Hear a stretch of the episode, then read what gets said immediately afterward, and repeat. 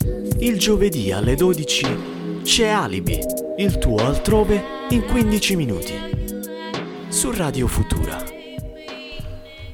C'è qualcosa di terribile nella realtà e io non so cos'è. Nessuno me lo dice. Oggi non so di cosa parlare. O perlomeno non lo sapevo fino a quando non ho iniziato a buttare giù due righe e poi il resto è venuto scrivendo. Dovete sapere che uno dei miei più grandi punti di riferimento intellettuali, ossia David Lynch, spero di poter trovare il giusto pretesto prima o poi per parlarvene, dice che le idee sono come dei pesci.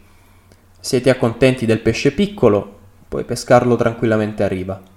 Ma se vuoi il pesce più grosso, devi cercarlo spingendoti a largo. Quindi tanto vale iniziare questa ricerca spingendoci direttamente in acque profonde.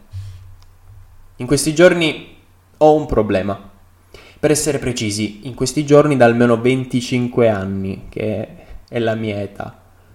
Cosa che sarà capitata a tutti diverse volte nella vita. Parlo dell'incomunicabilità, o perlomeno la scarsa capacità di poter comunicare qualcosa. Treccani mi viene in aiuto per rendere tutto decisamente più scientifico ed affidabile. Incomunicabilità, ossia incapacità o impossibilità di comunicare con gli altri, o più spesso con tutti gli altri, di stabilire un rapporto vivo e profondo di conoscenza con se stessi e con gli altri, da cui deriva un senso di solitudine e di isolamento. Il che Può suonare strano da uno che vi parla con cadenza settimanale e sembra anche piuttosto sciolto nell'introdurvi argomenti e problematiche, snocciolando pareri e soluzioni.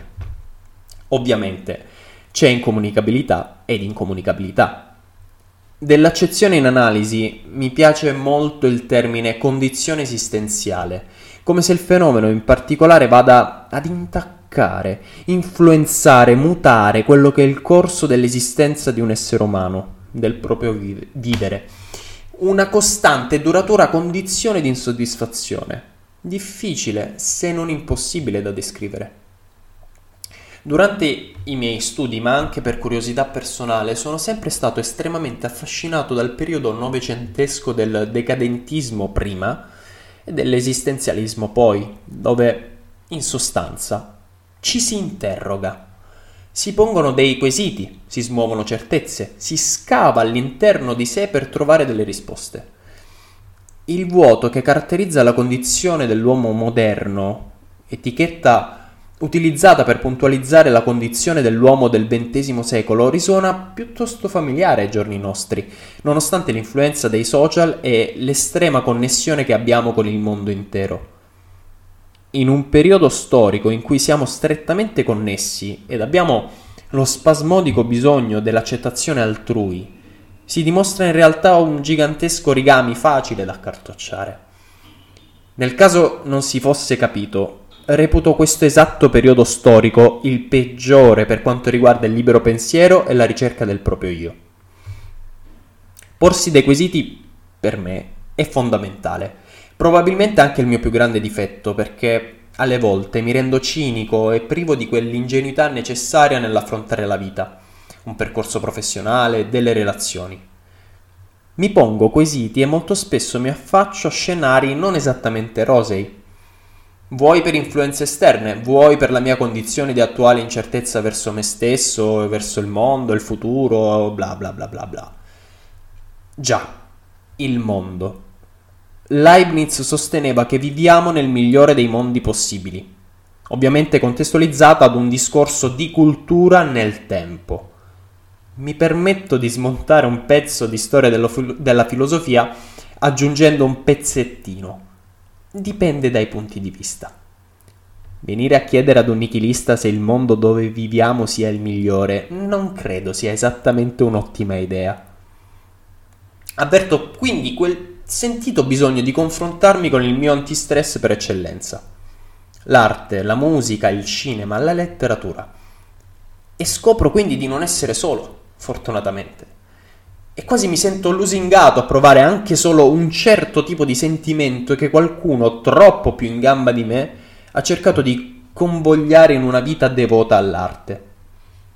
Se si parla di incomunicabilità, non posso non citarvi uno dei più grandi registi italiani che ha posto una pietra miliare nella storia del cinema con la sua trilogia, poi successivamente tetralogia dell'incomunicabilità.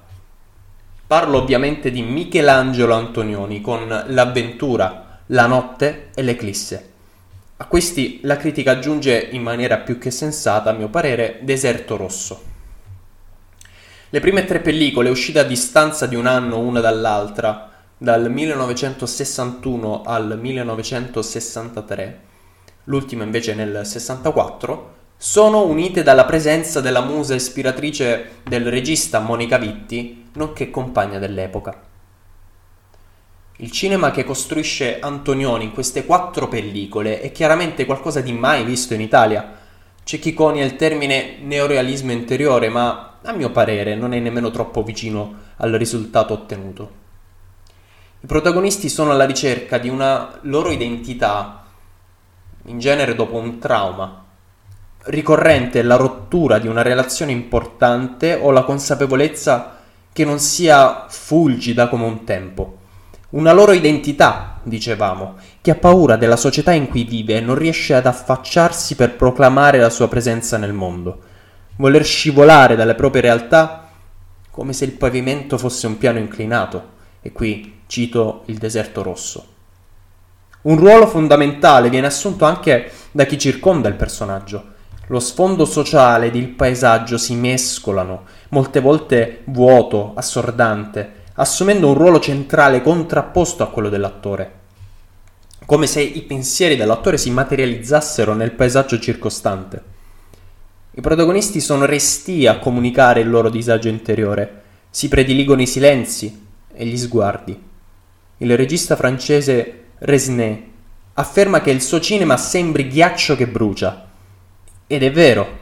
In un apparente stallo e silenzio glaciale tra due personaggi, Sembra che ci sia un fuoco divampante di tensioni, reso incomunicabile dall'incapacità di tirarlo fuori. Antonioni riesce quindi a far suo il male dell'uomo del Novecento ed imprimerlo senza necessari artifici su pellicola. Un cinema purtroppo bistrattato tra i più, sia all'epoca, voglio ricordare che a Cannes fu fischiato l'avventura nel 1960, salvo poi divenire un successo di critica senza pari. Ma anche adesso, nonostante rappresenti un tassello fondamentale della nostra storia del cinema, e anche di quella mondiale mi verrebbe da aggiungere, non ha l'appeal necessario per far sì che diventi attuale, nonostante, ripeto, abbia tutte le carte in regola. Temi attuali 70 anni fa sono estremamente attuali anche oggi, anzi forse anche di più. Se allora si viveva solo uno smarrimento, solo tra virgolette, dettato da una società che correva troppo, troppo di più rispetto all'individuo, con sviluppi e benessere alla portata di mano, in quella odierna dove non siamo nemmeno in grado di programmare la nostra vita anno per anno, ma costretti ad improvvisare e vivere alla giornata con delle relazioni fortemente influenzate dai mezzi tecnologici e, lo so, sono ripetitivo, ma dai social network, insomma un cinema di questo tipo andrebbe proposto nelle scuole, ma questa è una mia battaglia personale. Purtroppo c'è una, so- una sorta di blocco verso i film forse dell'epoca reputati da vecchi boomer, non lo so, davvero troppo lenti, troppo profondi. C'è questa, questo blocco, non, evidentemente non si riesce a superare. Speriamo in un cambiamento di tutto questo. C'è incomunicabilità ed incomunicabilità, dicevo prima.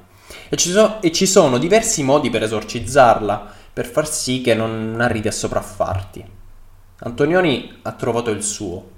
In ambito cinematografico se ne possono citare tanti, da Zulaschi a Polanski, o in ambito musicale, non lo so, mi vengono in mente i Pink Floyd con The Wall o i Radiohead con OK Computer è impossibile non citare anche Van Gogh o, Ma- o Magritte, oppure Moravia e Beckett in, in uh, letteratura.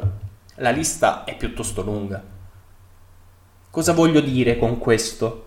Beh, che io in primis Non devo fare un fardello esistenziale di questa roba. Tanti altri sono passati prima di me e probabilmente molti altri sono nella mia stessa condizione. Piuttosto farci ispirare dai grandi anche nel nostro piccolo.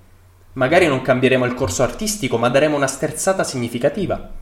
Lasciarci ispirare da questo interrogativo perenne che attanaglia la mente e non farci schiacciare da quel nichilismo che, detto tra noi, ha un po' rotto il cazzo. Come siamo arrivati a questo gigantesco svarione sull'incomunicabilità? Bene, dovete sapere che sono un grande ammiratore di Monica Vitti, che reputo la mia attrice italiana preferita. Qualche giorno fa ha compiuto gli anni e mi sono divertito nel riguardare un suo film, alcune interviste, degli sketch per i programmi televisivi Rai che furono. E devo dire che è stato illuminante, anzi è stata illuminante. Molte volte ho bisogno di lasciarmi ispirare da chi ha saputo dare tanto. È una cosa che mi piace pensare della gente arrivata.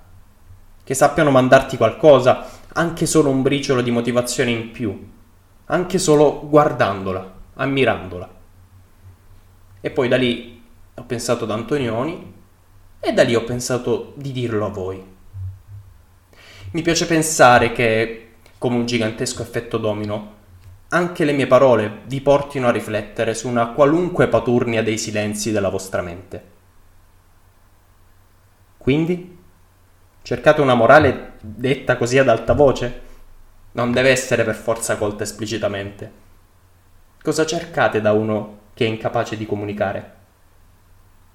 Forse la troverete alla prossima. Sempre qui su Alibi. Il giovedì alle 12 c'è Alibi, il tuo altrove in 15 minuti. Su Radio Futura.